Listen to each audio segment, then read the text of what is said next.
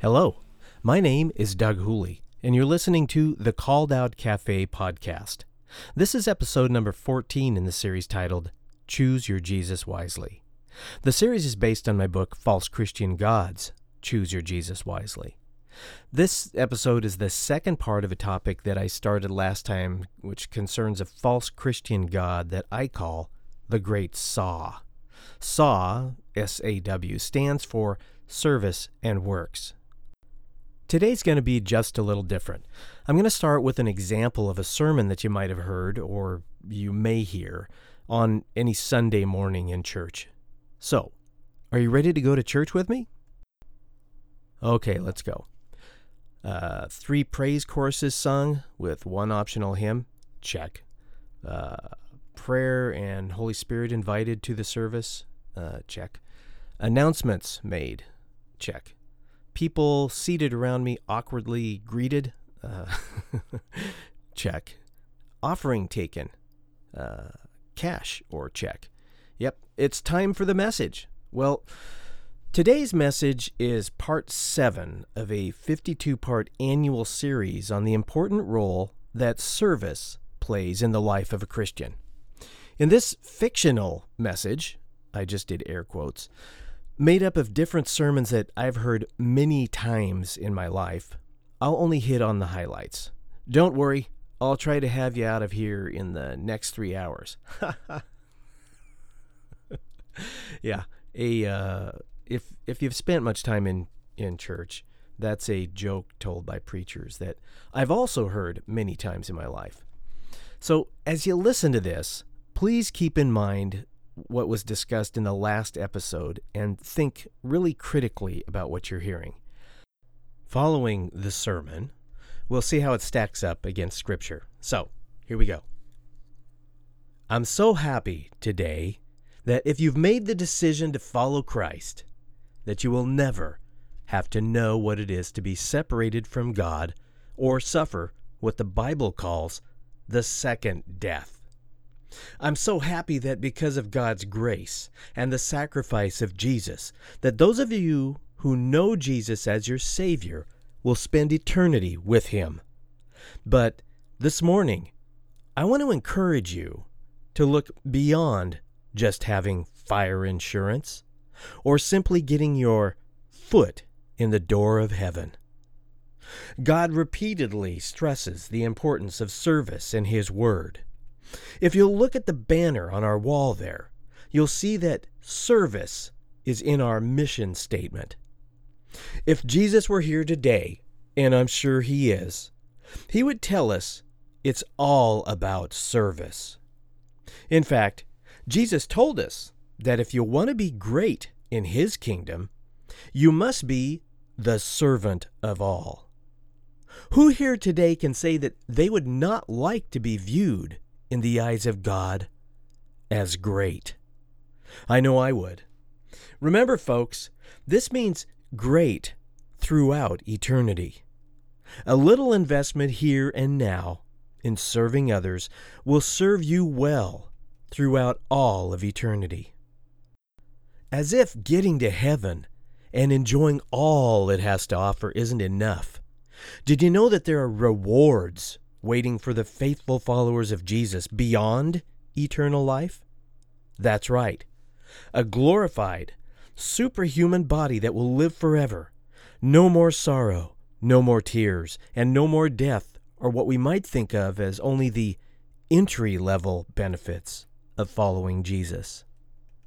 Paul tells us in the book of Romans that God will repay each of us according to our works.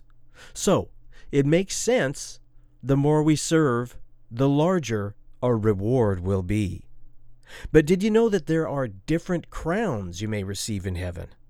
Well, the apostle Paul tells us in 2 Timothy chapter 4 that the crown of righteousness awaits those who endure afflictions, do the work of an evangelist, fight the good fight, and keep the faith. James tells us that there is a crown of life that awaits only those who have endured temptation. And Peter tells us that if someone serves as a leader in the church, that they'll receive the crown of glory that will never fade away. Three crowns to be earned by those who serve the Lord. In the book of 1 Corinthians, Paul tells us to spread the gospel like him, not passively, but as though we are running a race. And not only running a race, but running it to win. For those that do, yet another crown is waiting. It's a coveted crown that Paul says is incorruptible, lasting for eternity. We, like Paul, should strive to earn that crown. In Matthew chapter 25, we find Jesus' parable of the talents. In this parable, three different servants were given various amounts of money to spend as the master of the house went away. When the master returned, two of the servants had acted wisely and invested their talents and earned their master even more talents. They were rewarded by being given even more money to oversee. But one foolish servant had buried his talent and didn't even earn his master interest. What this servant had was taken away from him, and he was cast into outer darkness. Well, today, Jesus gives his servants these talents that they are to wisely invest on his behalf. They're to do so not by serving their own interests like the one bad servant did, but by serving the needs of others. Just as the good servants in this parable were rewarded according to their works, so will those who serve Jesus in this life be rewarded in the kingdom of heaven. But the rewards do not stop with talents and crowns. I'm here to tell you today that there's also something Jesus called heavenly treasure. As he was addressing the way in which people handle their money, Jesus encouraged them not to lay up treasures on earth, but to freely give their money to lay up their treasures in heaven.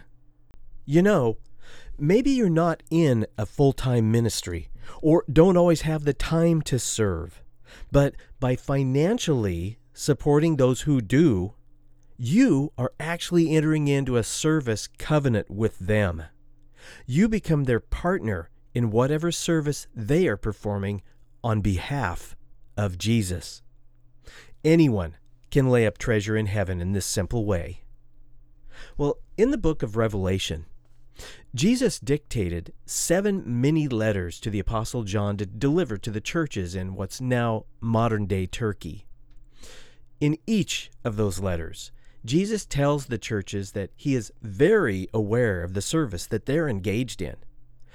In these letters, we see Jesus not only promise additional rewards for his faithful servants, but punishment for those who are not faithfully serving. We see the faithful receiving the crown of life, new names given to them by Jesus, the right to eat from the tree of life and power over all the nations. Those who serve will sit with the Father on his throne. Their names will not be blotted out of the book of life, and they'll be made pillars in the temple of God. Many rewards await the one who faithfully serves. Yet, Jesus tells us that those who do not faithfully serve stand to lose their position in the kingdom of God. The Apostle John puts it this way Their candlestick will be removed. Jesus says he'll overtake those who don't serve like a thief and spit such a person out of his mouth. I would hate to be that servant. Well, what is the service that Jesus values? He answers this question for us back in the book of Matthew, chapter 25, where he speaks of two kinds of people those that serve, who he calls sheep, and those that don't serve, who Jesus refers to as goats.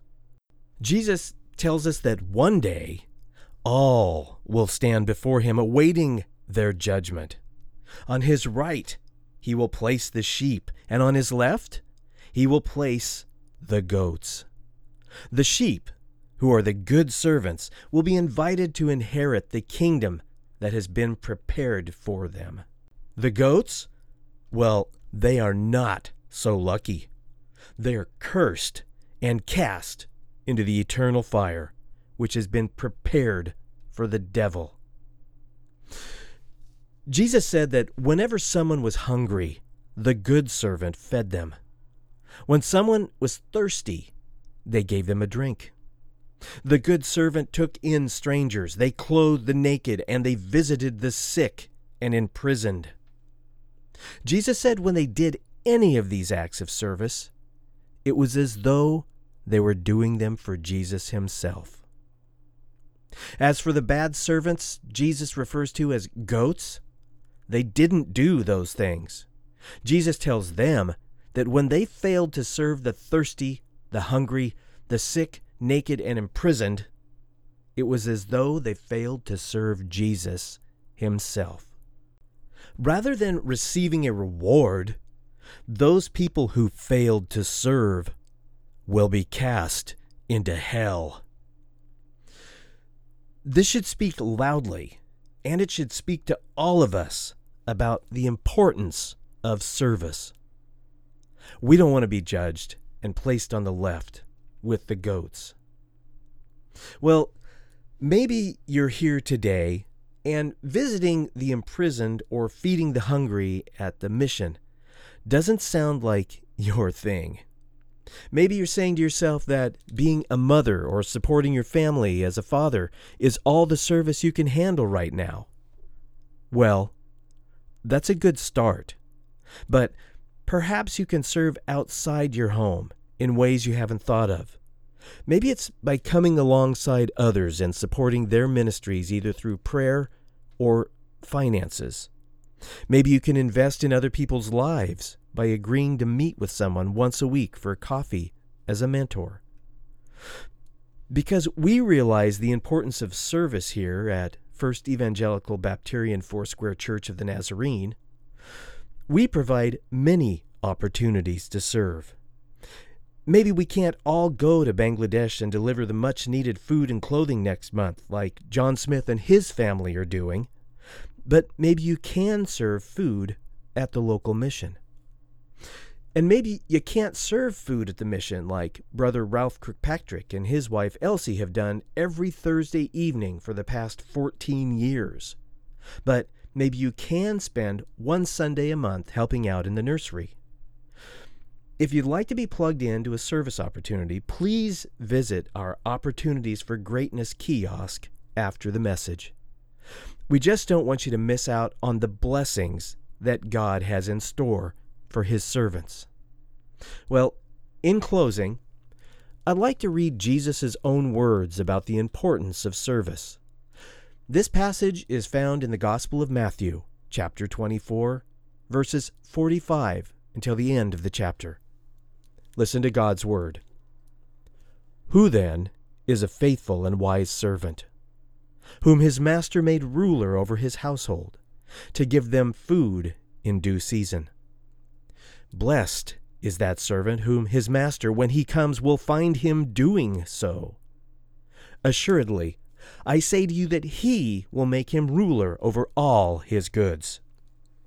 But if that evil servant says in his heart, My master is delaying his coming, and begins to beat his fellow servants, and to eat and drink with the drunkards, the master of that servant will come on a day when he is not looking for him and at an hour that he is not aware of, and will cut him in two and appoint him his portion with the hypocrites. There shall be weeping and gnashing of teeth.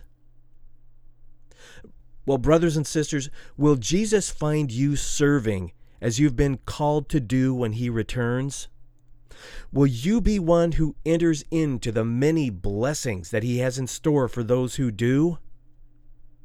I pray that you will be. You can see the result of doing otherwise for yourself. Jesus could not have been any clearer. Please join me now in closing with prayer. Wow. So, I remember a day when such a sermon would have really convicted me. Uh, I would have been sitting there feeling guilty through the whole thing and wishing that I had the fortitude to earn those crowns and everything. Because the last episode prepared us ahead of time, and we're already aware of several passages of Scripture that this fictional pastor used, you may have heard a few alarm bells going off during this message. For example, the pastor's opening argument supporting the importance of service was based on the Mark 10 35 to 45 and Matthew 20 verses 20 to 28 passages of scripture regarding being great in God's kingdom. You know, if you missed the last episode, you might just want to push pause and go back and listen to it because it's uh, really important back information for understanding what I'm talking about today. Well, we know that those passages of Scripture, uh, the Mark and the Matthew passages I just listed, are primarily dealing with how God views pride and humility, how he values humility, and he doesn't like pride at all. Those passages are not about the importance of service. The pastor's statement about attempting to achieve greatness in the eyes of God seemed to be the exact opposite of what we've come to understand about how important humility is to God. There are other passages of Scripture that the pastor used to stress the importance of service, like the seven letters to the churches found in Revelation chapters 2 and 3. What the pastor just said doesn't seem to match up with what those two chapters are about. After listening to the sermon, that might be one of the passages that I look at again as I check my own beliefs and reconsider what the pastor said, you know, after I get home that day from the service. The entire idea that makes it sound like there are fabulous treasures and prizes, you know, it makes it sound like a game show. Awaiting the faithful servant doesn't sound correct. Everything that I've previously learned from Scripture indicates that it is only God that deserves any credit for accomplishing anything. So I'll need to check out each passage the pastor used in support of his thesis. The use of crowns as a reward for accomplishing something by Paul and others in the New Testament is very likely meant to be taken symbolically. But, you know, uh, as opposed to actual crowns that we're wearing when we're in heaven. But whether literal or symbolic, to put such a reward into perspective, in the book of Revelation, chapter 4, we get a glimpse into the future and read of a group of 24 what's called elders who the apostle John describes as wearing crowns. These wise residents of heaven are seen seated around God's throne. At first, this seems as though the pastor may be correct about how we should aspire to do good works to earn such crowns like these 24 elders have. However, not long after we're introduced to these elders, we witness this event. This is found in Revelation chapter 4, verses 4, no, verses 10 to 11. It says this The 24 elders fall down before him who sits on the throne and worship him who lives forever and ever, and cast their crowns before the throne, saying, you are worthy, O Lord, to receive glory and honor and power, for you created all things, and by your will they exist and were created. The elders cast their crowns towards the throne in recognition that they themselves are not worthy of the crown, and that God has been responsible for anything that's occurred in all of created reality. It's the will of God that He's caused all things to be, including the actions of His created beings. He deserves the credit and the crowns. This seems very consistent with the attitude of a humble rather than a prideful heart. The other passages the pastor used that sound like God is going to judge us and potentially send us to hell based on our works or lack of them also doesn't sound consistent with what I know about God's grace and His mercy and what Jesus did for us on the cross. When we head home after the sermon that we just heard, or sometime later, of course, each passage of Scripture which supports these ideas will need to be looked at separately and carefully. There's many scriptures to check out that the pastor used during this sermon. There's only time here for me to follow up on one of them as an example of being biblically watchful. So, what I'm going to do for you here is like give you an example of a typical post sermon critical thinking follow up. So, through studying scripture, I have come to believe that it is by the grace of God alone that I will be saved from damnation, and not because of the works that I do.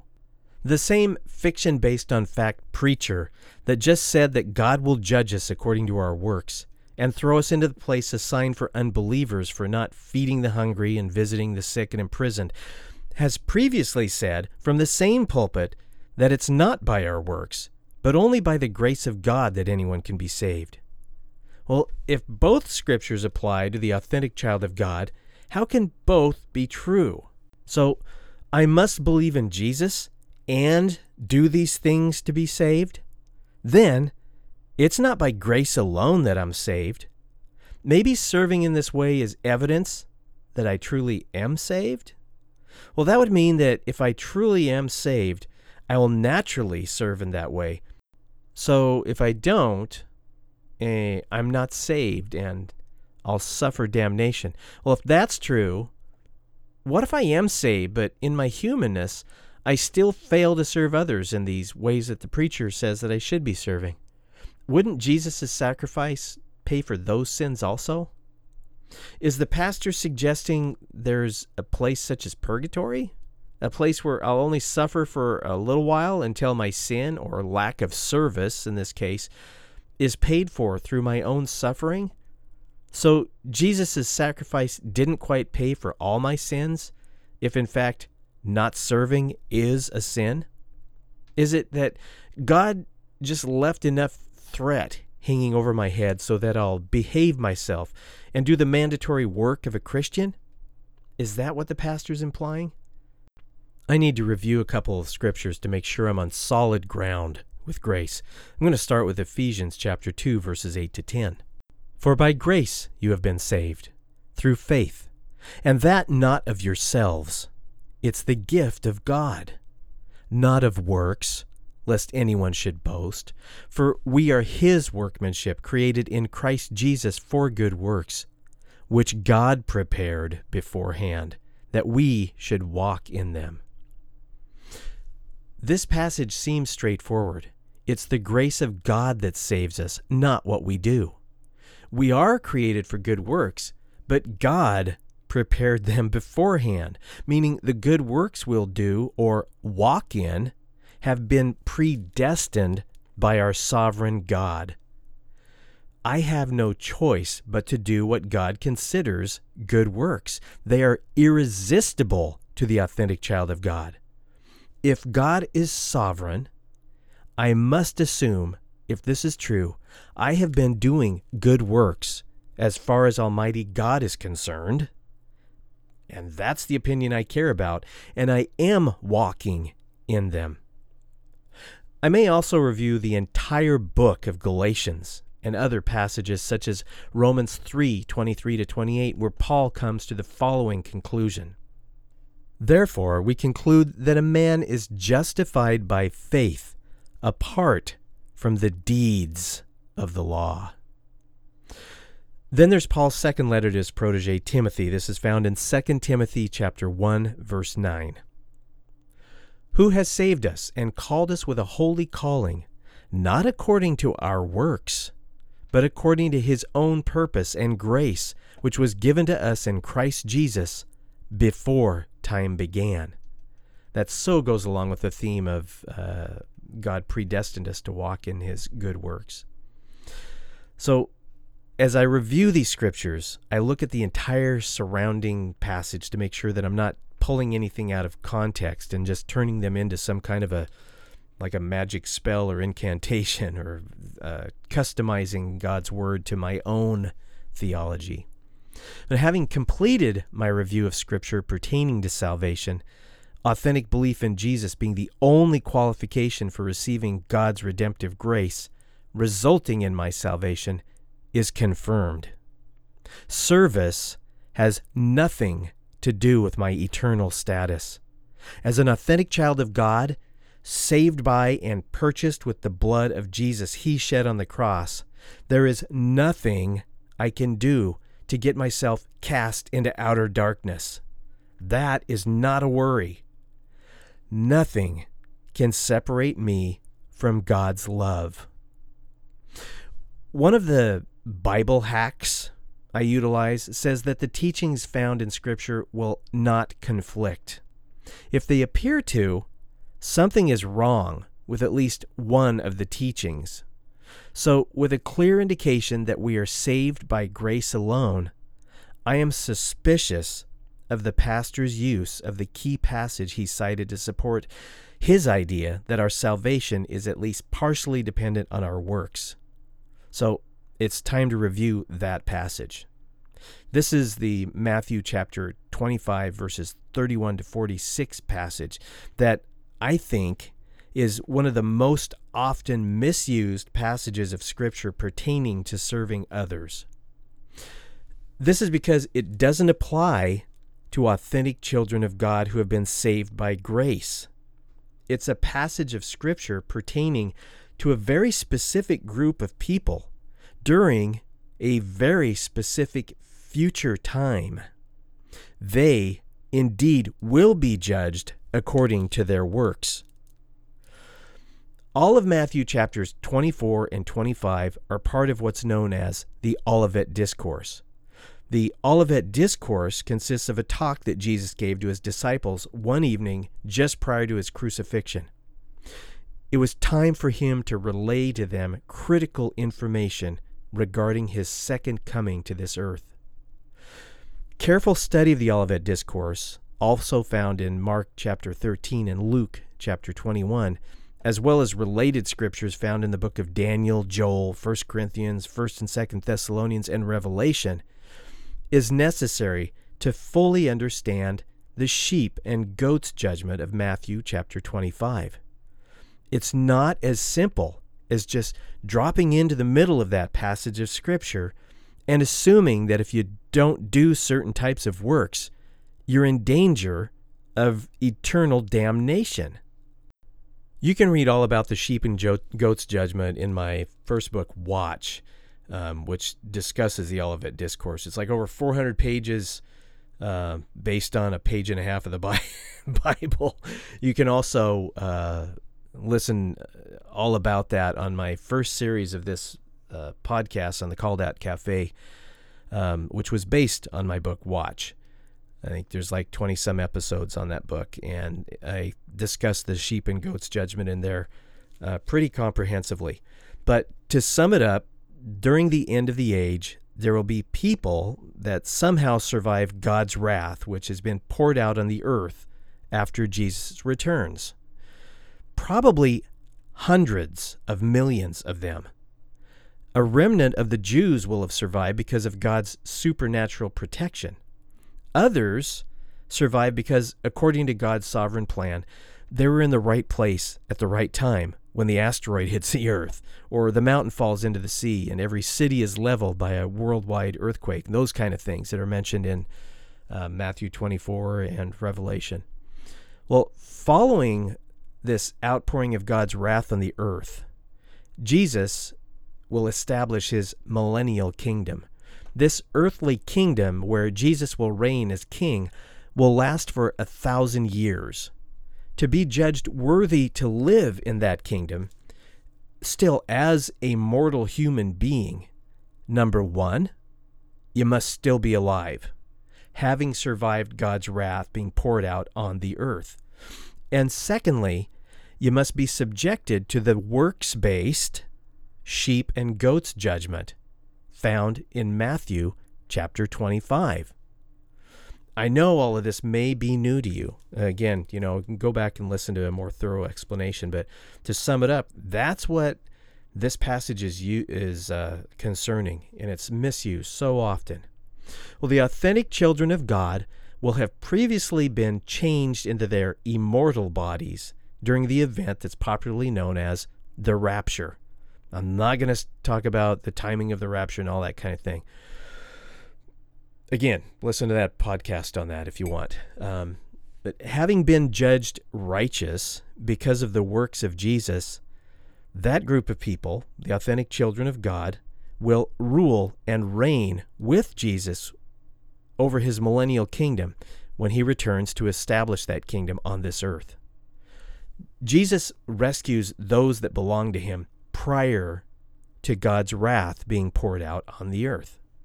But before he returns, Scripture is really clear that his followers will endure trials and tribulations and hardships, not because of God's wrath, but because of living in a fallen world that at that time will be ruled by a very evil man referred to as the Antichrist. Those hardships include persecution, imprisonment, and even execution. It'll be a tough time to be a follower of Jesus.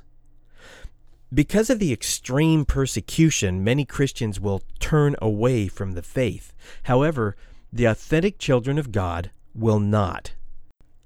That group of people will choose to endure the suffering so as not to deny Jesus, the Messiah that they're waiting on to return.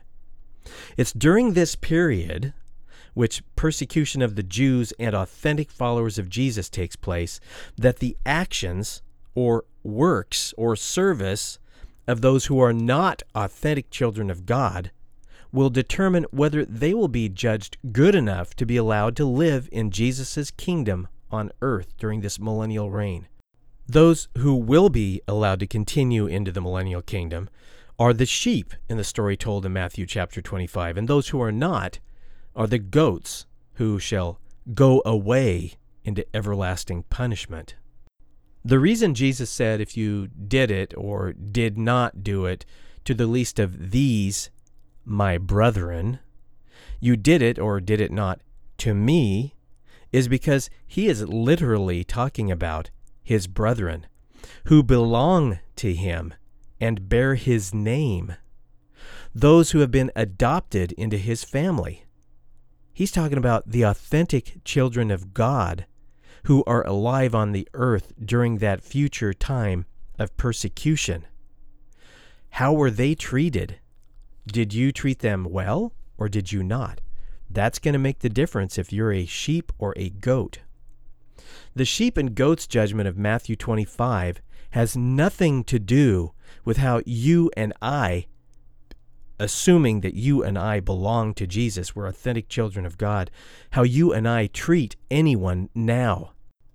The sheep and goats judgment, this works based judgment, is based on how children of God are treated by the unsaved during specific time just prior to Jesus' return in the future. It's like turned on its head. This is not how the children of God are to act and be judged by. This is how they are treated. There are scriptural reasons for an authentic child of God to love their neighbors and those kind of things. Biblical neighbors are those who are close to you or someone who God has placed in your path, like your literal neighbors, your family, or someone you come across, you know, like the Good Samaritan parable. God has not placed the burden of feeding or clothing the entire world on the backs of his children.